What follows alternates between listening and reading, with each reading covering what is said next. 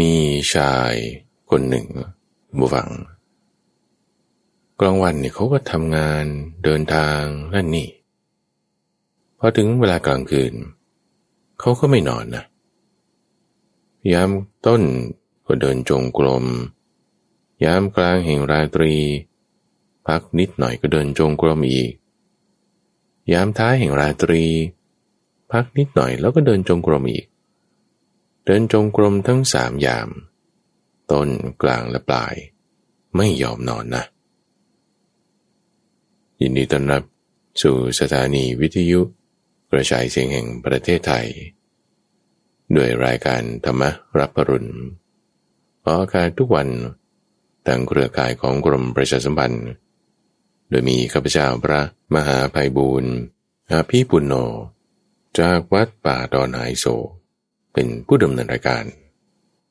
มาพบกับท่านผู้ฟังในแต่ละวันก็จะมีเรื่องราวเนื้อหาที่มีความแตกต่างหลากหลาย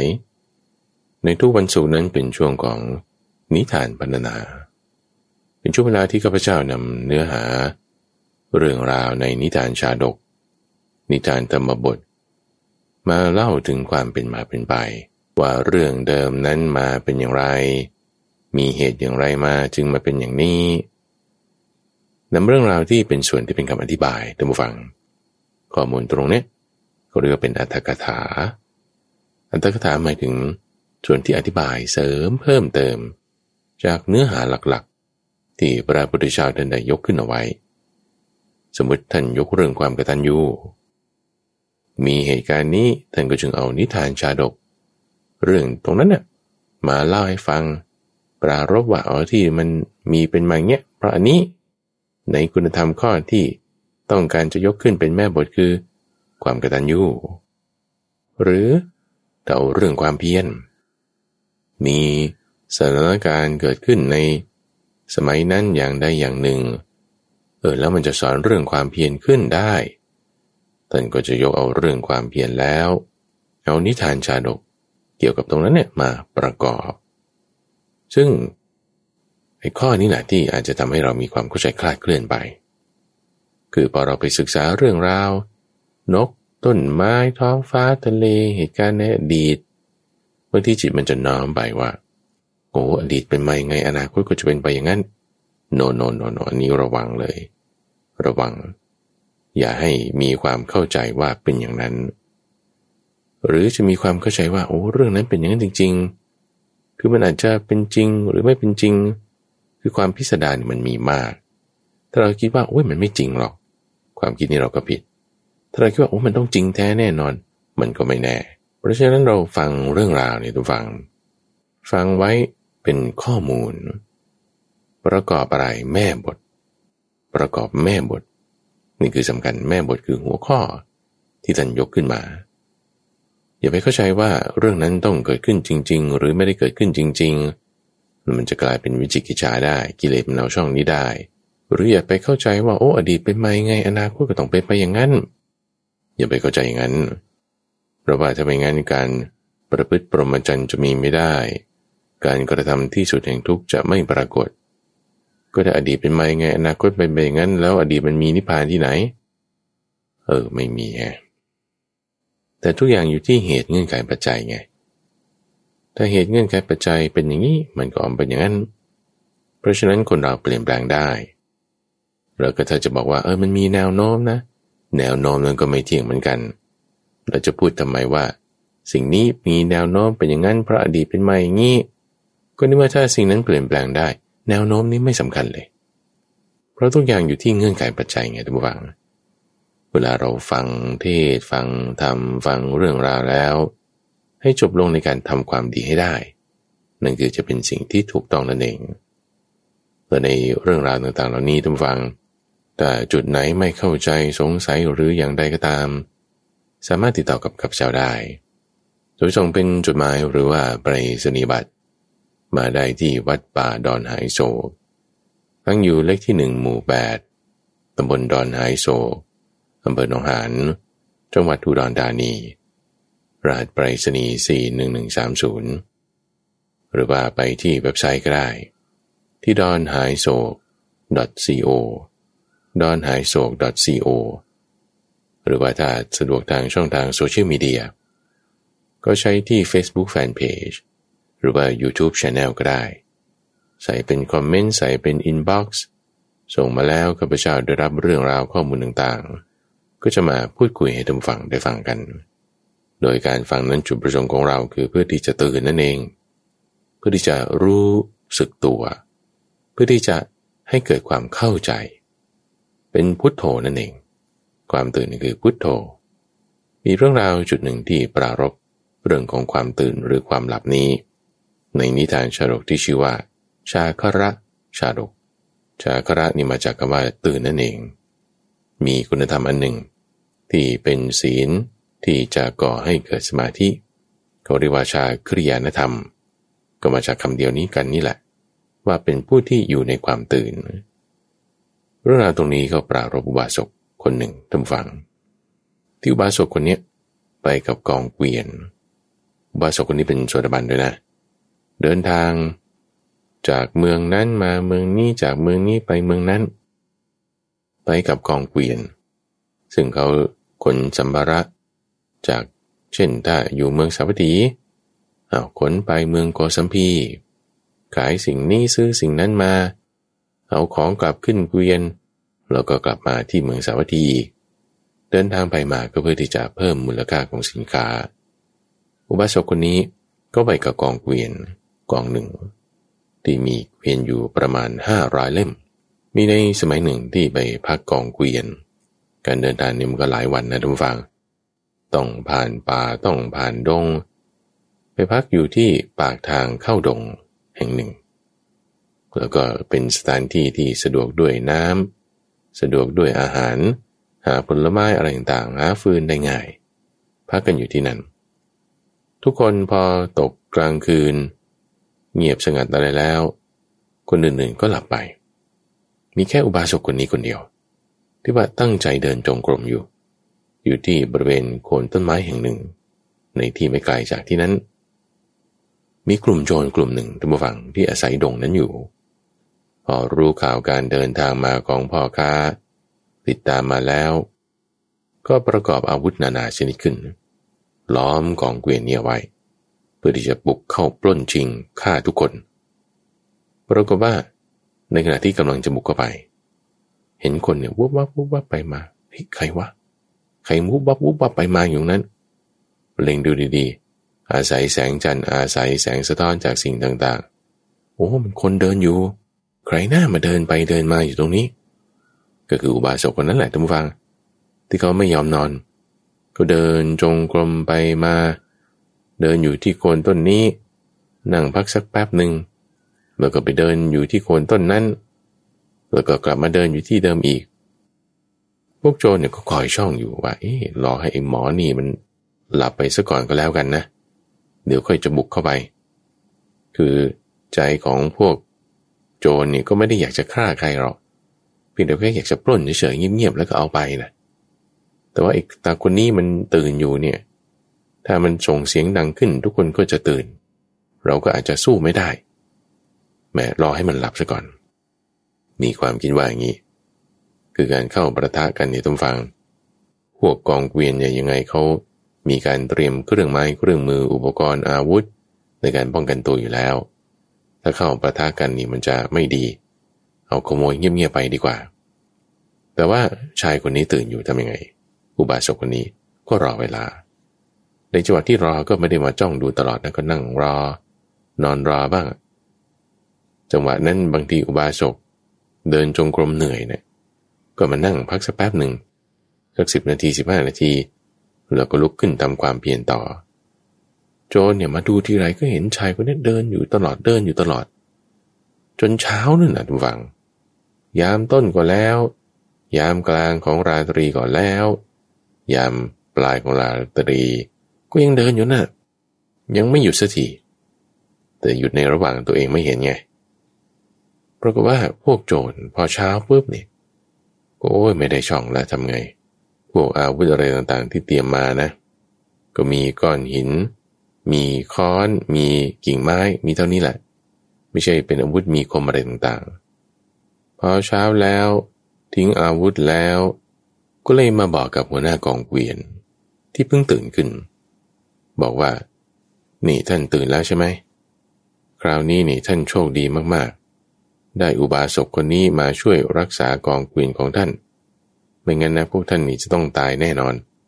เพราะว่าอุบาสกคนนี้นี่เขาตื่นอยู่มีความไม่ประมาทขอให้ท่านได้ทำสักการะบุคคลคนนี้ก็แล้วกันแล้วพวกโจรก็หนีไปพอหายงวงเงียแล้วนะหัวหน้ากองเกวียนแล้วก็เจ้าหน้าที่ทุกคนตื่นขึ้นมาแล้วเห็นกองอาวุธนะมีทั้งก้อนหินมีทั้งค้อนไม้มีทั้งท่อนไม้พวกโจรทิ้งเอาไว้โอ้นี่ท่านตื่นอยู่ตลอดทั้งคืนเลยหรือนี่อุบาสกคนหนึ่งบอกใช่ก็เดินจงกรมไปมานี่แหละพักนิดหน่อย5 นาที10 นาทีเท่านั้นเองโอ้โธ่เราได้ชีวิตนี่เพราะอาศัยท่านจริงๆเลยนะเนี่ยก็จึงพาทำการสักการะอุบาสกคนนี้หลังจากที่เดินทางไปเมืองนั่นกลับมาจนถึงเมืองสาวัตถีแล้วอุบาสกคนนี้ก็มาหาพระพุทธเจ้าคือด้วยความที่ว่าตนเองเป็นโสดาบันนะไปมาวัดอยู่เป็นประจำแต่ว่าช่วงที่เดินทางนี่ก็ไม่ได้ไปกลับมาอีกทีพระพุทธเจ้าก็ทักว่าเอาอุบาสกไปไหนมาหลายวันไม่เห็นเลยอุบาสกคนนี้ก็จึงเล่าเรื่องราวนี้ให้ฟังทั้งหมดเพราะอาศัยการตื่นนี่แหละกระผมจึงสามารถรักษากองเกวียนนั้นไว้ได้เขาก็จึงทำสักการะแก่กระผมมาพระพุทธเจ้าอาศัยคีย์เวิร์ดตรงนี้ตำบังกรรมการตื่นอยู่กรรมการไม่นอนจึงได้ระลึกถึงเรื่องราวที่พระองค์ก็เคยตื่นอยู่ไม่นอนแล้วได้ประโยชน์ชนิดที่เรียกว่าเป็นคุณวิเศษด้วยจึงได้นำเรื่องราวนิทานชาดกที่ชื่อว่าชากระมาเล่าให้ฟัง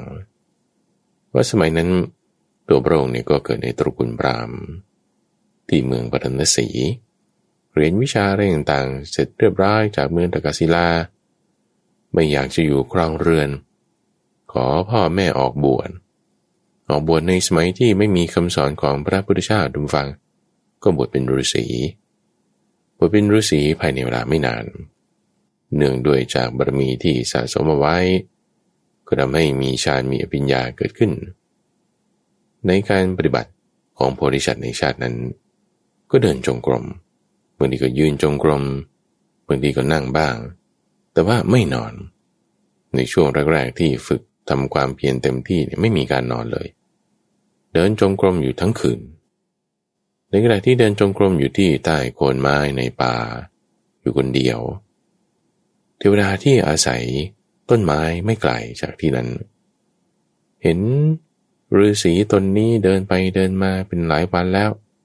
ก็รู้สึกดีว่าแหมฤาษีคนนี้นี่ทำความเพียรดีจริงๆไม่หลับไม่นอนเราน่าจะไปอนุโมทนาด้วยก็ดีใจในความที่ว่าในป่าแห่งนี้มีคนมาปฏิบัติดีปฏิบัติชอบตัวเองเห็นแล้วดีใจนั่นคือการอนุโมทนานะ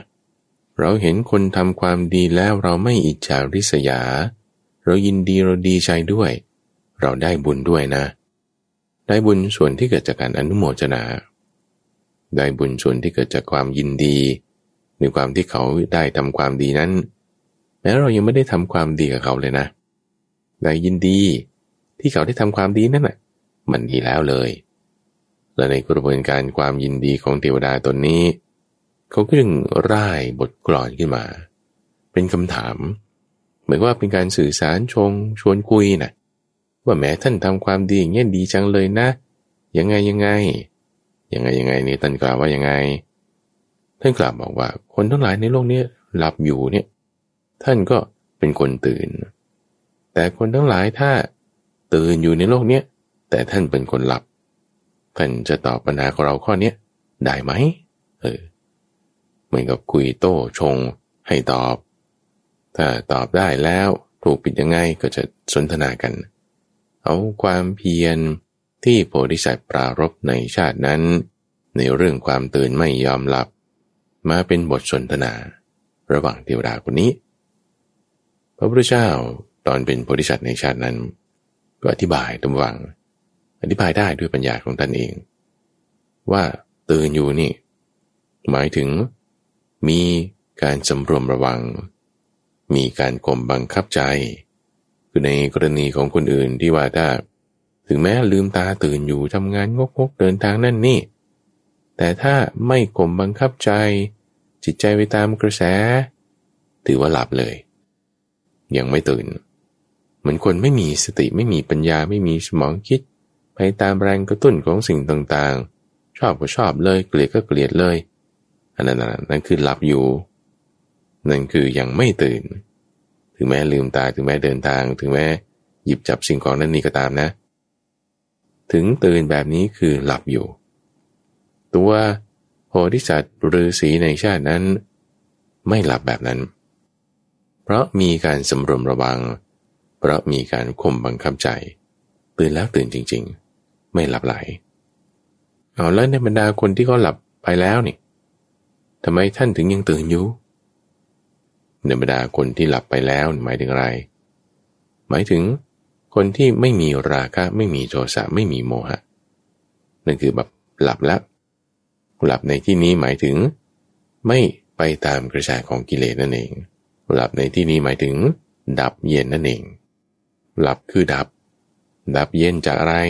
กิเลสกิเลสจะมากระตุ้นให้สะดุ้งสะเทือนหวั่นไหวตื่นขึ้นอีกตื่นในที่นี้คือตื่นไปตามกระแสก็ไม่ตื่นอีกเพราะหลับอยู่ตัวโพธิสัตว์ที่เป็นฤาษีในชาตินั้นเนี่ยก็ยังไม่หลับป่านนั้นยังไม่หลับคือยังไม่ดับกิเลสได้หมดนั่นเองกิเลสราคะโทสะโมหะยังมีอยู่ยังไม่ดับไปทั้งหมดทั้งสิ้นคือยังไม่หลับจริงๆก็จึงตื่นอยู่ในบรรดาคนที่หลับทั้งหลายมีพระพุทธเจ้ามีพระปัจเจกพุทธเจ้ามีเหล่าอริยสาวกต่างๆตามมาหลับหมดแล้วแต่ตัวฤาษีนั้นยังไม่หลับเพราะยังมีกิเลสอยู่บทสนทนานี้หวังยังเทวดาตนนั้นให้พอใจอย่างมากแล้วก็ทำการปรับปรุงภูมิสถานให้ป่านั้นเป็นสถานที่รื่นรมคือป่านั้นก็เป็นสถานที่รื่นรมอยู่แล้วล่ะฤาษีจึงมาอยู่ที่นั่นยิ่งทำให้รื่นรมขึ้นไปอีกให้เหมาะแก่การปฏิบัติธรรมยิ่งขึ้นไปอีกพระพุทธเจ้าเล่าเรื่องการตื่นการหลับนี้ให้อุบาสกคนนี้ฟังแล้วก็สรุปในเรื่องนั้นบอกว่าเทวดาที่มาถามเนี่ยคือพระนางอุบลวรรณเทวีส่วนดาบทในครั้งนั้นคือพระพุทธเจ้า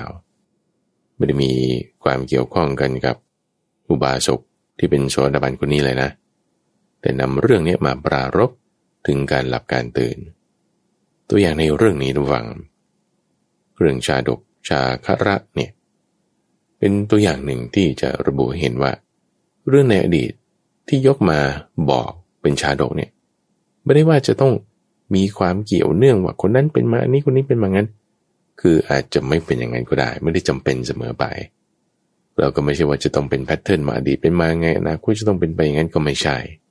เป็นเรื่องอื่นไปเลยยกขึ้นมาบางทีก็เป็นนัยยะตรงข้ามบางทีก็เป็นนัยยะเสริมบางทีก็เป็นไปนัยยะที่เป็นแบบเดียวกันอาจจะมีตัวละครเหมือนกันไม่เหมือนกันฟังแล้วนี่ให้กลับมาที่แม่บทในที่นี้คือหลักคำสอนที่ท่านยกขึ้นในที่นี้คือการตื่นนั่นเองเอาเนื้อหาสำคัญตรงนั้นเราจะได้ประโยชน์จากการฟังนั่นเองอีกประการหนึ่งที่เราได้เรียนรู้จากในเรื่องนี้ก็คือว่าอุบาสกเนี่ยเป็นผู้ที่มีอุปการะแก่พวกกองเกวียนคือได้ช่วยเหลือเขาเอาไว้การช่วยเหลือกันเป็นลักษณะที่ว่าทำความดีให้เกิดขึ้นในหมู่นั้นเราก็จะเรียกเป็นกัลยาณมิตรอุบาสกนี้เป็นกัลยาณมิตรกับเจ้าของหัวหน้ากองเกวียนช่วยรักษากองเกวียนเอาไว้ได้การมีมิตรดีการมีเพื่อนดีที่จะรักษาความดีเอาไว้เป็นสิ่งที่มีความสำคัญมากๆเลยในธรรมวินัยนี้อันดับแรกเริ่มมาก็มาจากพระพุทธเจ้าเนี่ยแหละเหล่าสาวกอาศัยพระพุทธเจ้าเป็นกัลยาณมิตรจึงทำให้เกิดความดีคือกัลยาณธรรมในตัวเองได้ไล่มาตั้งแต่ภิกษุปัญจวัคคีย์ละได้บวชเนี่ยเพราะอาศัยพระพุทธเจ้าเป็นกัลยาณมิตรสมัยต่อมามีการอุปชามีอาจารย์ก็อาศัยครูบาอาจารย์เป็นกัลยาณมิตรให้เกิดกัลยาณธรรมในตนเองคือลูกศิษย์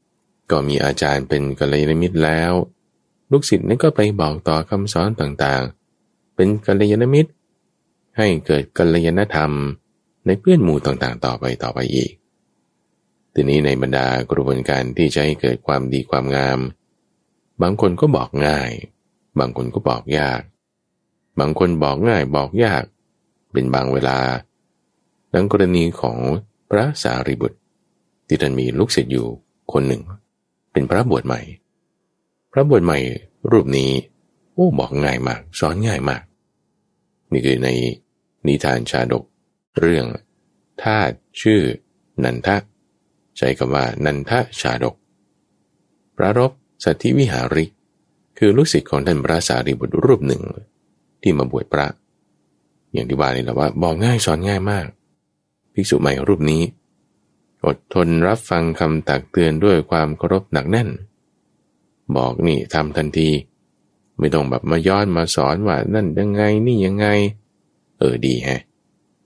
ภิกษุรูปนี้มีบ้านเดิมมาจากทางใต้ที่เป็นหุบเขาภูเขาบริเวณนั้นก็เรียกว่าทักขินาคีรีชนบทคือพื้นที่ห่างไกลเป็นชนบทที่มีภูเขาอยู่ทางตอนใต้ของเมืองสาวัตถีเว้นแคว้นในบริเวณนั้นคือใต้ต่ำกว่ากรุงโกสัมพีไปอีกเป็นภูเขาโซนนั้นมีพื้นเพมีภูมิลำเนาเดิมมาจากที่นั้นอาจจะแบบว่าได้เดินทางมาเมืองสาวัตถีทำการค้าขายรู้ข่าวที่พระพุทธเจ้าอุบัติขึ้นได้ฟังธรรมแล้วมีศรัทธาจึงมาอาศัยขอบวชอยู่กับท่านพระสารีบุตรมีท่านพระสารีบุตรเป็นครูเป็นอาจารย์เป็นกัลยาณมิตรดีอยู่กันบอกง่ายสอนง่ายได้มีคราวหนึ่งที่จะกลับไปเยี่ยมบ้านก็เชิญครูอาจารย์ไปด้วยนิมนต์ท่านพระสารีบุตรไปด้วยสมัยนั้นภิกษุก็เดินทางเที่ยวจะเผยแผ่บอกต่อคำสอน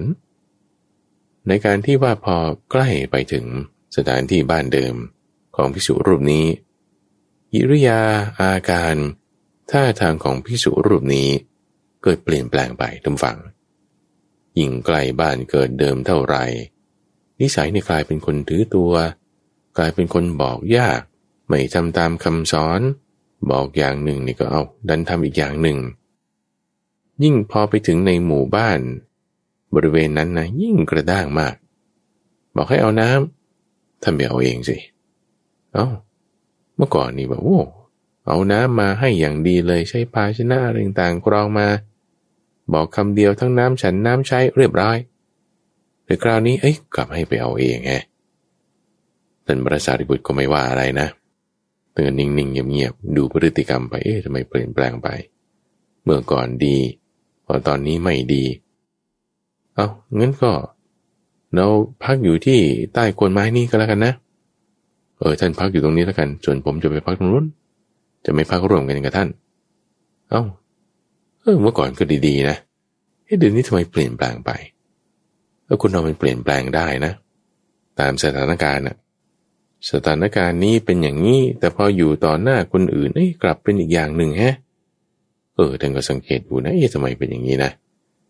ท่านก็จะบอกว่าคอยช่องคือคนถ้ามันบอกยากเวลานั้นจะมาบอกก็ไม่ได้หลวงพ่อดร.สะอาดนี่เคยสอนข้าพเจ้านะบอกว่าคนเนี่ยไม่ใช่ควายคือควายเนี่ยมันทำผิดอะไรตอนไหนเราต้องบอกมันตอนนั้นเลยแต่คนเนี่ยถ้าจะไปบอกตอนที่เขาทำผิดเนี่ยมันไม่ได้เขาจะโกรธในกรณีของภิกษุรูปเนี่ยพอเขาทำผิดอะไรตอนอยู่เมืองสาวัตถีบอกง่ายสอนนี่รับฟังคำตักเตือนดีไม่มีปัญหาแต่พอเดินทางมาถึงทักขินาคีรีชนบทกลับบอกยากแฮะเปลี่ยนแปลงไปละอยู่เท่านั้นก็ได้ไม่เป็นไรทำตัวเป็นปฏิปักษ์ก็ไม่ว่าอะไรท่านก็ไม่เข้าใจว่าทำไมอัธยาศัยถึงเปลี่ยนแปลงไปเป็นอย่างนี้พออยู่ที่นั่นสักพักหนึ่งประมาณ15วันไปบิณฑบาตไปอะไรต่างๆทำข้อวัดอะไรต่างๆเสร็จแล้วเราจะกลับไปเมืองสาวัตถีคือถ้าที่ไหนอยู่แล้วจิตใจกระด้างเนี่ยนะพระพุทธเจ้าก็ให้พิจารณาว่าให้ไปอยู่ที่นั่นไม่ทันนานประมาณไม่ถึง15วันก็เดินทางกลับในจังหวะที่เดินทางกลับพอเริ่มห่างออกจากหมู่บ้านเดิมของภิกษุรูปนี้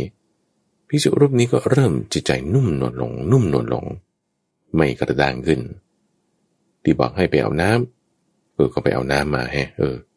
ทำไมกลับมาดีกันแล้วอ่ะจนกระทั่งถึงเมืองสาวัตถีเนี่ยเป็นคนดีจริงๆเป็นคนดีเหมือนเดิมนะบอกง่ายสอนง่ายรับฟังคำตักเตือนด้วยความเคารพหนักแน่นบอกให้เราจะพักที่โคนไม้นี้โดยคำสั่งเดียวเนี่ยเตรียมที่นั่งที่นอนจัดแจงสิ่งต่างๆกางกรดมุ้งอยู่ด้วยกันคอยเฝ้ายามระวังดีแฮะดีเหมือนเดิมด้วยความงงในข้อนี้ท่านพระสารีบุตรทำไมภิกษุรูปนี้มีอัธยาศัยเปลี่ยนแปลงไปเป็นแบบนี้จึงได้มาปรึกษาพระพุทธเจ้าเล่าให้ฟังว่าสัตติวิหาริกคือลูกศิษย์รูปหนึ่งนี่เป็นอย่างนี้คือมีความอ่อนน้อมถ่อมตนในเวลาอยู่ที่เมืองสาวัตถีในสถานที่แห่งนี้แต่พอจากสถานที่แห่งนี้ไปอยู่ที่อื่นกลับนิสัยตรงกันข้ามท่านจึงเล่าเรื่องนี้ให้ฟังเรื่องของนันทชาดกเป็นเรื่องของนายทาสคือทาสคนหนึ่งนะที่ชื่อว่านันทะเรื่องราวนี้ก็เกิดในสมัยที่พระพุทธเจ้าเกิดเป็นกุดุมพีนี่คือคนที่ค่อนข้างจะมีเงินทองมีทรัพย์สินเปลี่ยนแปลงสินทรัพย์ของตัวเองจาก Active Income ที่ต้องเข้าไปคอยดูแลเข้าไปคอยสั่งการจนถึงจะมีเงินทองได้ลงมือทำเองบ้างสั่งการบ้างค่อยๆเปลี่ยนมาเป็น Passive Income คือลักษณะสินทรัพย์ที่ตัวเองไม่ต้องเข้าไปสั่งการทำมีระบบดูแลมีคนดูแลต่างๆให้ถ้ากรณีของเศรษฐีเนี่ยเขาก็จะทำอย่างนั้นได้แล้วใช่ไหมเขาก็มีพวกกุดุมพีนี่แหละเป็นคนดูแลให้กุดุมพีก็จะเป็นลักษณะของแมเนเจอร์คอยดูแลให้ฉะนั้นพระพุทธเจ้าเป็นโพธิสัตว์เกิดเป็นกุดุมพีคือคนที่มีทรัพย์จัดแจงการงานต่างๆโพธิสัตว์กุดุมพีนี้ก็มีสหายอยู่คนหนึ่งที่สนิทกันเป็นกุดุมพีที่เรียกว่าเป็นสหายกันมีความคุ้นเคยกันกุดุมพีคนที่เป็นเพื่อนโพธิสัตว์นี่สมมติว่าชื่อนายขาวก็แล้วกันนายขาวเป็นเพื่อนกันกับโพธิสัตว์เป็นคนที่มีทรัพย์เหมือนกันด้วยความที่ว่าดูแลทรัพย์จัดการนั่นนี่ก็เลยไม่ได้เคยสนใจเรื่องชีวิตคู่เท่าไหร่กว่าจะมาเจอผู้หญิงที่ตัวเองชอบใจนายขาวนี่ก็อายุ50กว่าแล้ว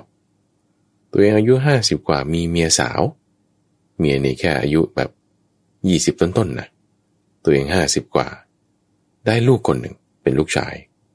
นายขาวนี่ก็รักลูกมากเลยนะด้วยความรักลูกนี่ก็คิดว่าเราจะมอบมรดกอะไรต่างๆให้ลูกของเราไว้เก็บไว้ใช้สอยคือมีลูกได้คนเดียวนายขาวคนนี้เขาก็มีความคิดอย่างนี้ทุกฝังว่าถ้าเราตายไปเนี่ยเรานี่ก็จะ60แล้วถ้าตายไปจริงๆเมียของเรานี่ก็ยังสาวอยู่ยังสวยอยู่เพิ่ง20กว่าอาจจะหาผัวใหม่ก็ได้นะจะมีผัวใหม่แล้วมีลูกมันจะยุ่งยากมากเลยที่เราจะทำยังไงที่จะมอบสมบัตินี้ให้ลูกของเราได้ก็จึงเรียกนายนันทามานายนันทาเนี่ยเป็นทาสในเรือนเบี้ยของนายขาวเรียกนายนันทามาบอกว่านี่เราจะมอบมรดกให้ลูกของเราเจ้าอย่าบอกความนี้แพร่งพรายไปให้ใครเด็ดขาดนะไปเราเอาทรัพย์สมบัติของเราไปฝังไว้ในป่าอยู่จุดหนึ่งเจ้าเนี่ยจำทางเข้าทางออกจำแหน่งให้ดีพอเราล่วงลับไปลูกเราโตขึ้นรู้จักการงานรู้จักค้าขายต่างๆแล้วให้เอาทรัพย์เนี้ยเลี้ยงตนเลี้ยงตัวเลี้ยงครอบครัวโอเคไหมนายนันทานี่เป็นทาสในเรือนเบี้ยทุกฝั่งคือก็เกิดมาที่นั่นแหละก็อยู่กับนายขาวนี่แหละเอาครับท่านสั่งไงก็ตามนั้นพอทำการนี้เรียบร้อยฝังทรัพย์ดูหมายนิมิตเครื่องหมายต่างๆแล้วจำได้แล้วทบทวนกันแล้วนายขาวสบายใจละสบายใจว่าลูกเราได้สมบัติแน่นอนด้วยเหตุของกรรมตำฝังนายขาวเนี่ยหลังจากนั้นไม่นานก็ตายไป60ต้นๆตอนนั้นเองตายแล้วส่วนลูกชายของนายขาวก็เจริญเติบโตขึ้นโดยลำดับเมียของนายขาวก็ไม่ได้หาผัวใหม่นะคือเป็นหญิงม่ายแล้วก็ครองความเป็นหญิงม่ายนั้นต่อไปเรื่อยๆไม่ได้หาผัวใหม่เหมือนอย่างที่นายขาวคิดนี่แหละทางฝั่งคนเราบางทีมันกังวลเรื่องราวนั่นนี่คิดว่านั่นจะเป็นอย่างนั้นนี่จะเป็นอย่างนี้ พยายามทำไปแต่ว่าเหตุการณ์มันไม่แน่ไม่นอนนะเราดูว่าทำไมนายขาวถึงจะคิดว่าเอ๋เมียเรายังสาวอยู่ถ้าเราตายไปคงจะมีผัวใหม่ก็อาจจะเป็นฝันก็ได้อาจจะเป็นความรู้สึกส่วนตัวก็ได้อาจจะเป็นนิมิตก็ได้อาจจะเป็นแบบคิดเอาเองก็ได้แต่เรื่องนั้นมันไม่ได้ว่าจำเป็นจะต้องเป็นอย่างนั้นเสมอไปตามที่เราคิดทุกอย่างไงคือกังวลใจไปมันก็เป็นหรือฝันมันจะต้องเป็นตามฝันทุกอย่างคือมันไม่เป็นอย่างนั้นไงมันเกิดขึ้นได้เปลี่ยนแปลงได้กรณีของภรรยานายขาวเนี่ยก็ไม่ได้จะไปเอาผัวใหม่ก็เลี้ยงลูกไปทีนี้พอสามีตายไปแล้วตัวเองเลี้ยงลูกไปก็ได้ข่าวว่าสามีเนี่ยเก็บทรัพย์ไว้ให้ลูกพอลูกเติบโตขึ้นมีความรู้เรียงสาจัดแจงการงานต่างๆนั่นนี่ก็จึงบอกลูกชายบอกว่าลูกพ่อของลูกเนี่ยเก็บเงินไว้ให้นะฝังทรัพย์ไว้อยู่แต่ไม่รู้อยู่ที่ไหนนายนันทะน่าจะทราบนะตอนนี้ลูกก็โตแล้วเอามรดกเนี่ยไปเลี้ยงตัวทำต้นทุนทำการค้าหรืออะไรก็แล้วกันบอกลูกว่าอย่างนี้โอเคครับแม่ก็จึงไปหานายนันทะว่าลุงพ่อเนี่ยฝากทรัพย์ฝังไว้ให้อยู่ที่ไหนนายธาตุนันทะนี่ก็มีครับมีเคยฝังเอาไว้อยู่เมื่อ20กว่าปีที่แล้วเนี่ยผมจำได้ว่าอยู่ตรงไหนเอางั้นก็พากันไปได้ไหมได้ครับได้ครับอยู่ในป่าแห่งนั้นไปครับนายไปพอเดินทางไปก็ประมาณสักวันสองวันระหว่างยิ่งเข้าใกล้ป่าแห่งนั้นเท่าไหร่นะนายนันทะนี่ที่ว่าเป็นทาสคอยรับใช้อะไรต่างๆพฤติกรรมดีนุ่มนวลครับผมโอเคได้ไม่มีปัญหานี่แต่พอเข้าใกล้ป่าแห่งนั้นนี่กลายเป็นคนกระด้างขึ้นมาด่าว่าลูกของกุดุมพีคือเจ้านายของตนนั่นแหละด่าเสียหายๆเอาเรื่องไม่ดีที่ท่านทำไมมาพูดมาแจกแจงมาบอกมาชี้ทำไมเป็นอย่างนี้ตอนแรกก็ดีๆแต่พอเข้าไปใกล้ป่ายิ่งด่าเราหนักถึงกับครั้งหนึ่งยืนอยู่ที่แห่งหนึ่งหันกลับมาด่าเราอีกบุตรกุดุมพีคนนี้เห็นไม่เข้าท่าละไม่ยอมบอกว่าฝังทรัพย์ไว้ตรงไหนแถมยังด่าเราอีกเอานี่เรากลับก่อนก็แล้วกันไม่ว่าอะไรอดทนเอาดูสถานการณ์เป็นยังไงใช่ปะเอางั้นมันไม่ใช่เลิกแล้วก็กลับดีกว่าไม่ใช่เลิกที่จะมาหาทรัพย์แล้วถูกด่าอย่างนี้คงจะหาไม่เจอกลับไปแล้วอีก 2-3 วันก็มาอีกนะอีก 2-3 วันก็ชวนกันไปอีกอาทิตย์นี้ไปอาทิตย์หน้าไปอีกเป็นอย่างนี้2สัปดาห์เข้าก็รู้สึกว่ามันไม่ค่อยเข้าท่านะนี่นะทำไมท่าที่ชื่อว่านันทะมีพฤติกรรมที่ด่าเจ้านายของตนเองเวลาที่เข้าไปใกล้สถานที่แห่งหนึ่งก็จึงเอาเรื่องราวตรงนี้ไปถามโพธิสัตว์โพธิสัตว์นี่คือเป็นกุดุมพีที่เป็นเพื่อนกันกับกุดุมพีที่ชื่อว่านายขาวลูกของนายขาวหลังจากนายขาวตายไปก็มาหาโพธิสัตว์เล่าเหตุการณ์นี้ให้ฟัง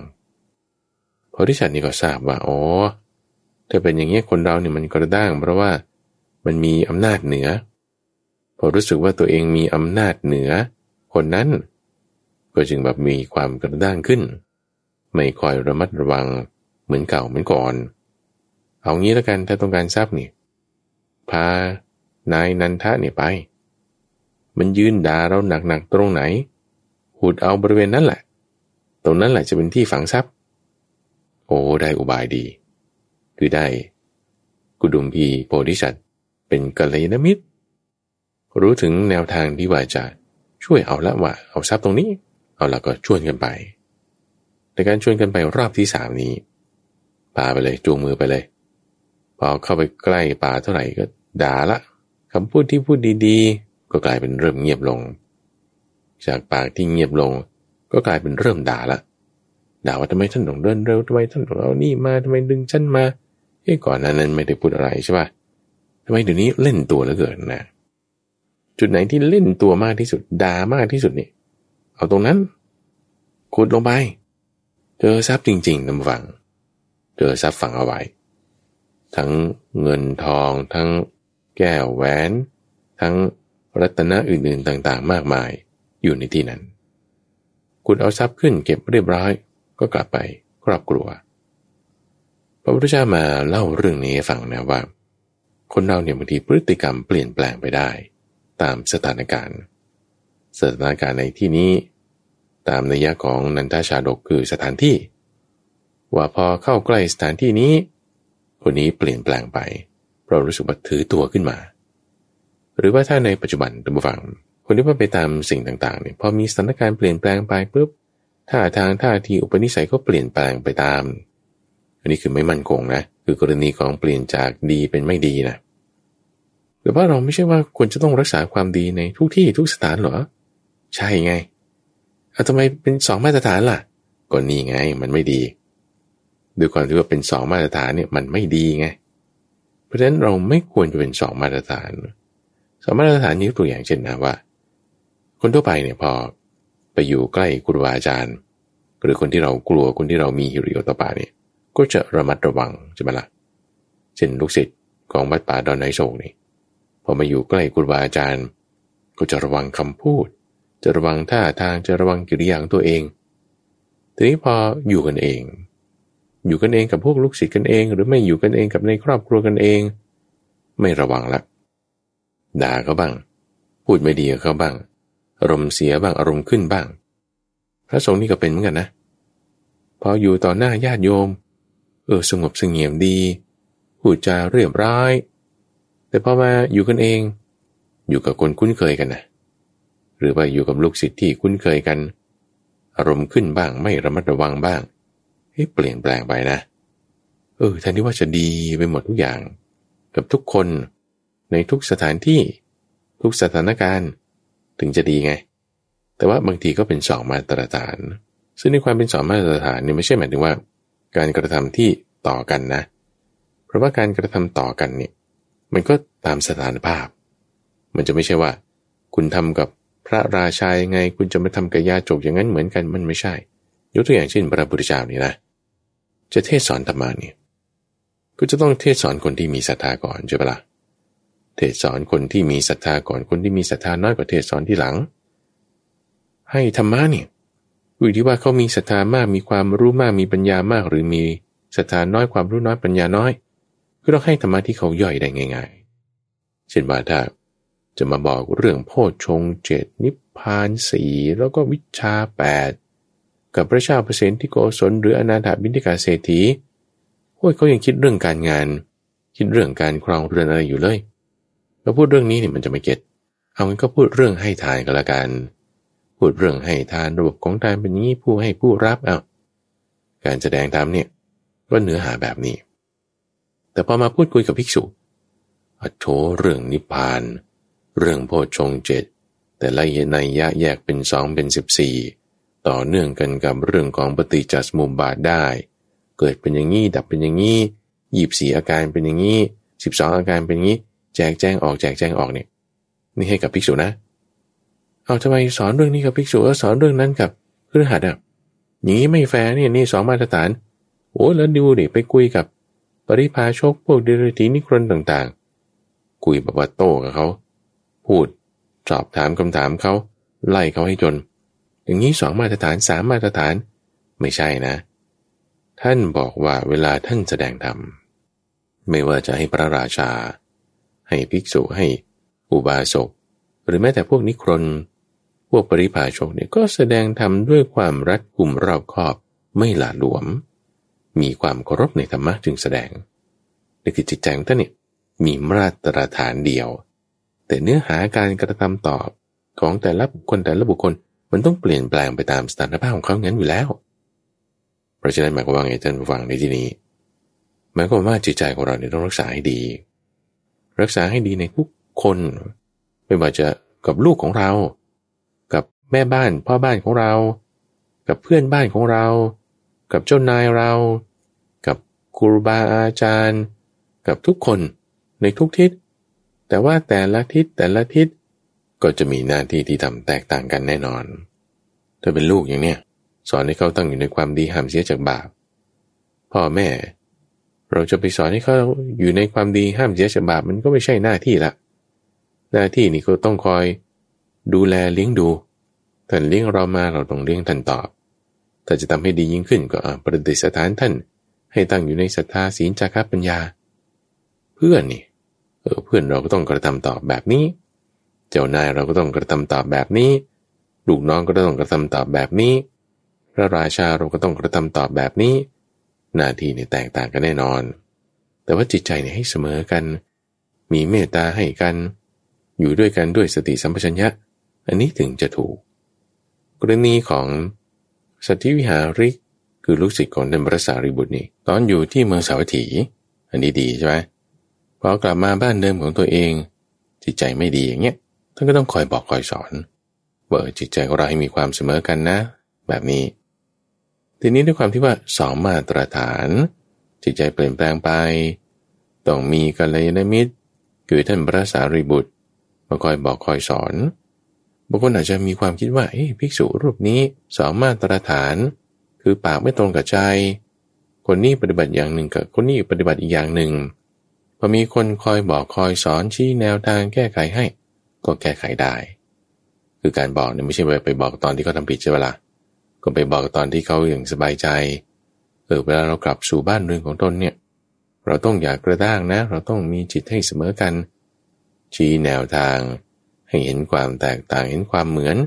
ก็แก้ไขได้จุดหนึ่งที่น่าจะวิเคราะห์ต่อได้ท่านผู้ฟังจากการฟังเรื่องราวของนันทชาดกนี้ก็คือว่าถ้าปากเราวาจาเราเนี่ยพูดดีๆใช่ไหมจิตใจเราก็ดีๆอยู่ในเวลานี้ทีนี้พอเราไปสถานที่นี้แล้วจิตใจเราเปลี่ยนแปลงไปแล้วฉันแบบถือตัวขึ้นฉันก็เลยพูดไม่ดีออกไปคือปากก็ตรงกับใจนั่นแหละในความที่ไม่ดีนั่นน่ะโอเคนะนี่คือปากตรงกับใจแต่จิตใจเนี่ยมันเปลี่ยนแปลงไปตามสถานการณ์ใช่ป่ะเอาใหม่ดูสมมติบางทีปากไม่ตรงกับใจคือจิตใจเขาไม่ตรงกับสถานที่ในกรณีของภิกษุรูปนี้เรื่องของนันทชาดกแต่ถ้าในสถานที่นั้นนั่นน่ะแล้วเกิดแบบพยายามจะพูดดีการเปลี่ยนแปลงนะมันก็จะแบบจากหยาบๆก่อนละอ้าวงั้นเราพูดดีๆสิพอมาอยู่ในทักษิณาคีรีชนบทจิตใจอาจจะวุ่นวายยังไม่สงบแบบถือตัวฉันต้องเป็นอย่างนี้ฉันต้องดีกว่าเธอแต่ว่าแบบอดทนนะไม่พูดออกไปว่าท่านต้องทำอย่างนี้ท่านต้องอย่างนี้อดทนเอาไว้แต่จิตใจเนี่ยไม่สงบอย่างเนี้ยคือไม่ใช่ว่าเป็นคนแบบตอนแหลเป็นคนแบบปากไม่ตรงกับใจไม่ใช่นะทุกฝั่งเพราะว่าอย่างน้อยยังพูดดีๆนะสมมติเราเจอเพื่อนคนหนึ่งเขาพูดดีๆกับเราใช่ป่ะเรารู้ว่าเขาพูดดีๆกับเราเราได้ยินนี่ใช่ไหมแต่พอรับหลังเราเขาพูดไม่ดีเราก็จะคิดว่าเขาเป็นคนไม่ดีเนี่ยเขาคิดไม่ดีต่อหน้าอย่างรับหลังอย่างนี่คือไม่ดีใช่ไหมแน่นอนทุกคนมันมีส่วนไม่ดีอยู่แล้วใช่ป่ะล่ะแล้วคุณไปรู้ได้ไงว่าเขาเป็นคนไม่ดีเพื่อนมาบอกไอ้เพื่อนที่บอกนั้นมันก็ไม่ดีเหมือนกันนะมันเอาความไม่ดีของคนอื่นมาแฉมันจะไปดีได้ไงแล้วเราก็ไม่รู้ด้วยมันจริงหรือเปล่าอาจจะจริงก็ได้สมมติจริงสมมติเขาพูดไม่ดีกับเราจริงๆเนี่ยรับหลังเราแต่ต่อหน้านี่เขายังดีใช่ป่ะล่ะความดีเขามีตรงนั้นความดีเขามีอยู่ตรงที่เขาทำดี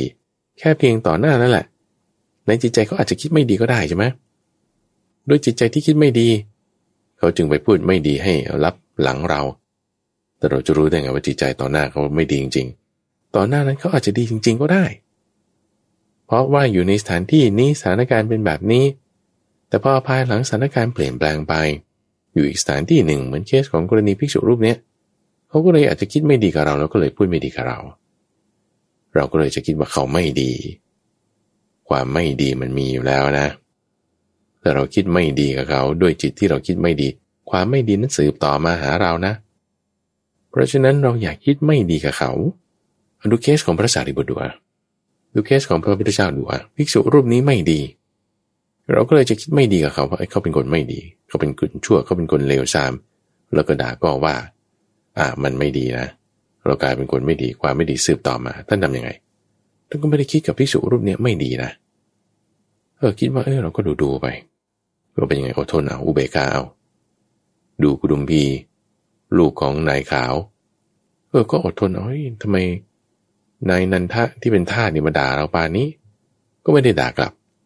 แต่ด่ากลับนี้คงจะไม่ได้ทรัพย์ก็คงจะโกรธหรืออาจจะฆ่ากันเลยก็ได้ในเวลานั้นก็อดทนเอาดูสถานการณ์เพราะฉะนั้นเวลาเราเจอคนทำไม่ดีกับเรา ไปคิดว่าเขาไม่ดีงั้นเขาไม่ดีอย่างนี้ไม่ใช่อย่าไปคิดแต่ให้คิดถึงความดีว่าเขามีความดีตรงไหนกรณีของลูกนายขาวเห็นความดีว่านี่ก็เป็นทาสเป็นลูกน้องของพ่อเรามาเราก็ไม่ควรจะพูดไม่ดีกับคนนี้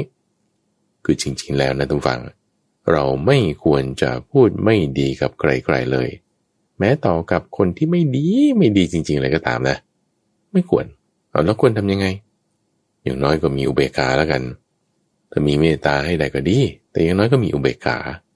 จะพูดอะไรออกไปบางทีคนไม่ดีเนี่ยพูดไปเนี่ยต่อให้พูดดีๆเขาก็จี๊ดใช่ปะล่ะเพราะนั้นบางทีก็ไม่ต้องพูด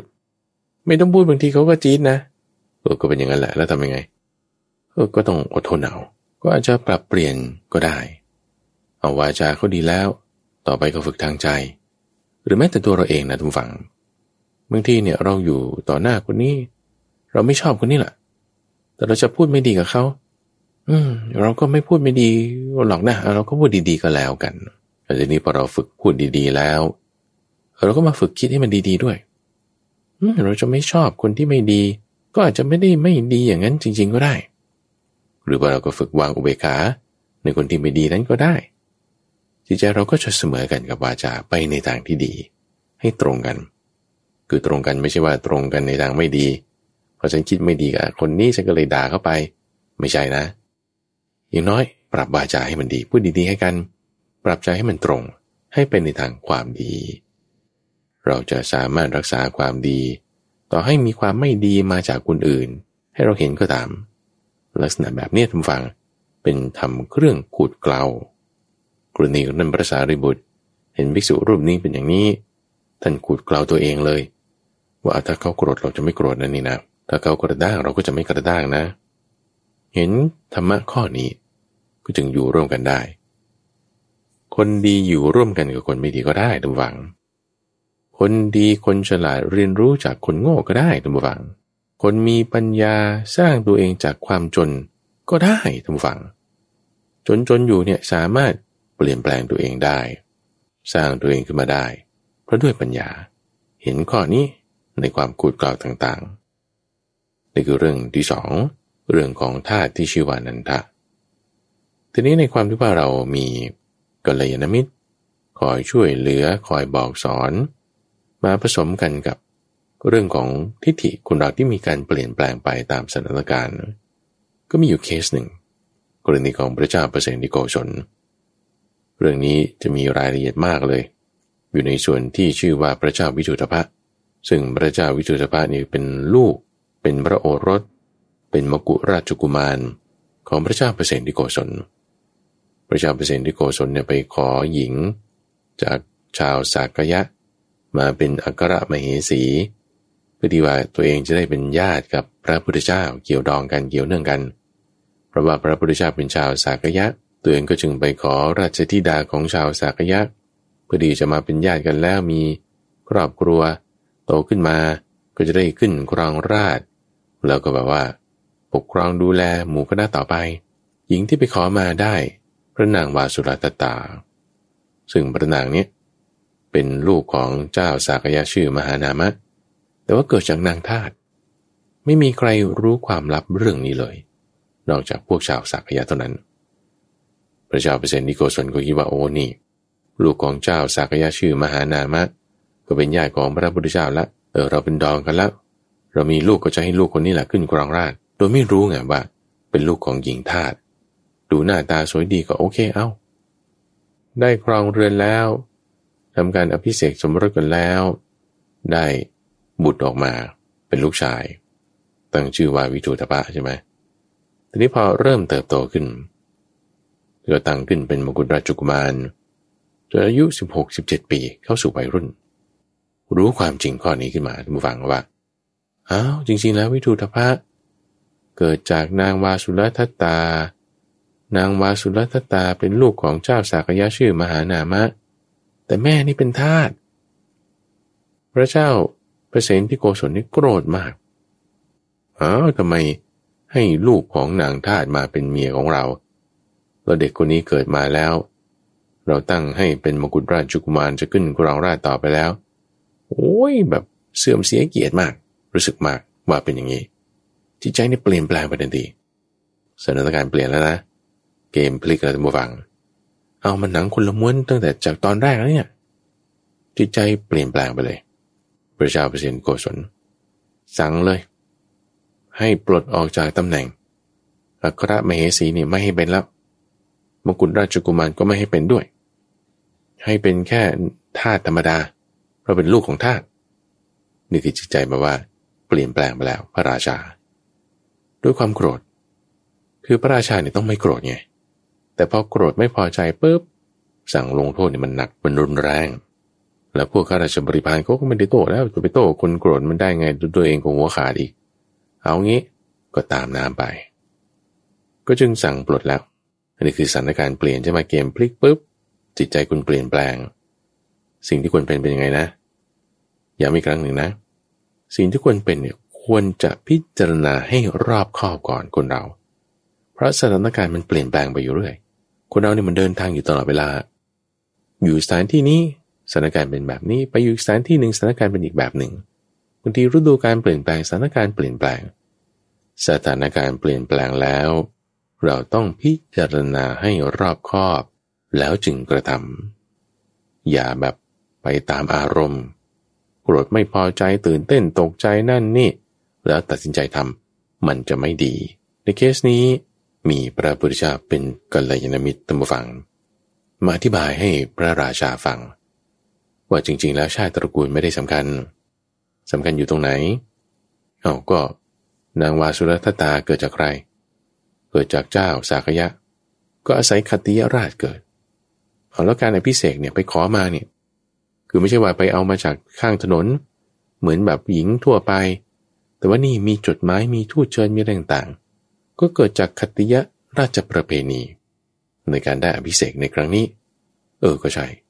แล้วอภิเษกกับใครว่าอภิเษกกับพระราชาซึ่งก็เป็นขัตติยราชเอาแล้วลูกที่เกิดมาก็เกิดมาตามกำหนดเนียมประเพณีเอาก็เกิดจากขัตติยตระกูลเอาแล้วทำไมถึงจะไม่เป็นพระราชาได้คิดไปคิดมามันก็ใช่นะจึงเล่าเรื่องนี้ให้ฟังเรื่องของกัตถหาริชาดกซึ่งเรื่องนี้เพิ่งเล่าให้ท่านผู้ฟังฟังเมื่อสัปดาห์ที่แล้วนี่เองนะทบทวนอีกครั้งหนึ่งสั้นๆว่าปรารภพระเจ้าวิทุทพะสมัยเป็นเด็กปรารภพระนางวาสุรัตตา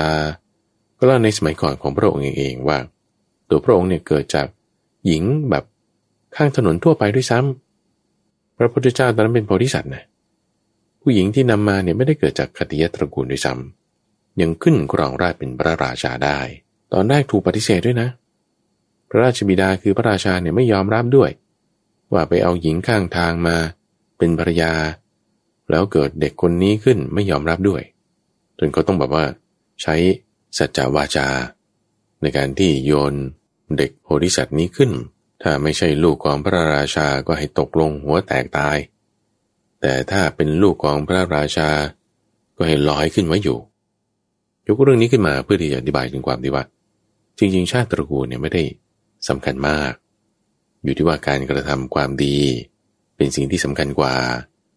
แม้แต่ว่าในชาตินั้น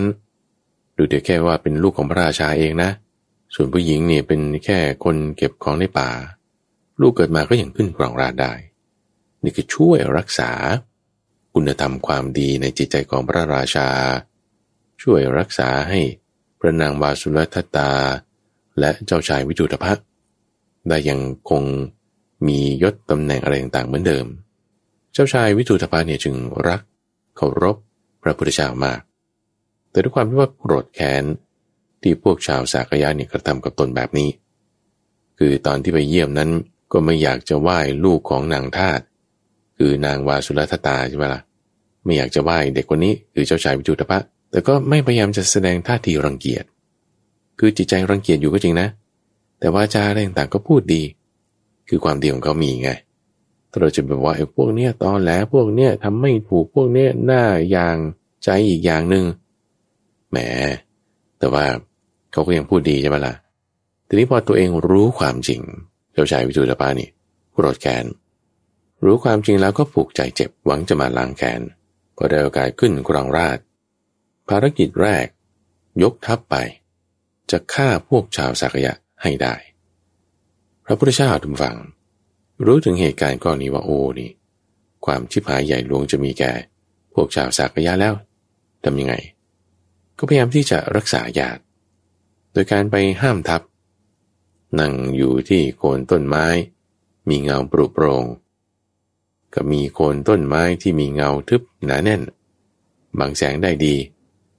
พระเจ้าวิจุตภะเห็นพระพุทธเจ้านั่งอยู่ที่โปร่งก็จึงเข้าไปกราบมับๆ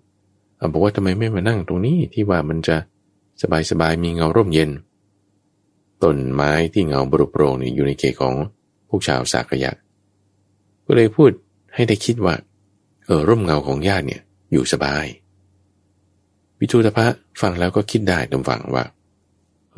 ใช่เราไม่ควรจะไปทำร้ายทำลายกำจัดเขาถึงแม้ว่าเขาจะไม่ดีบ้างก็ตาม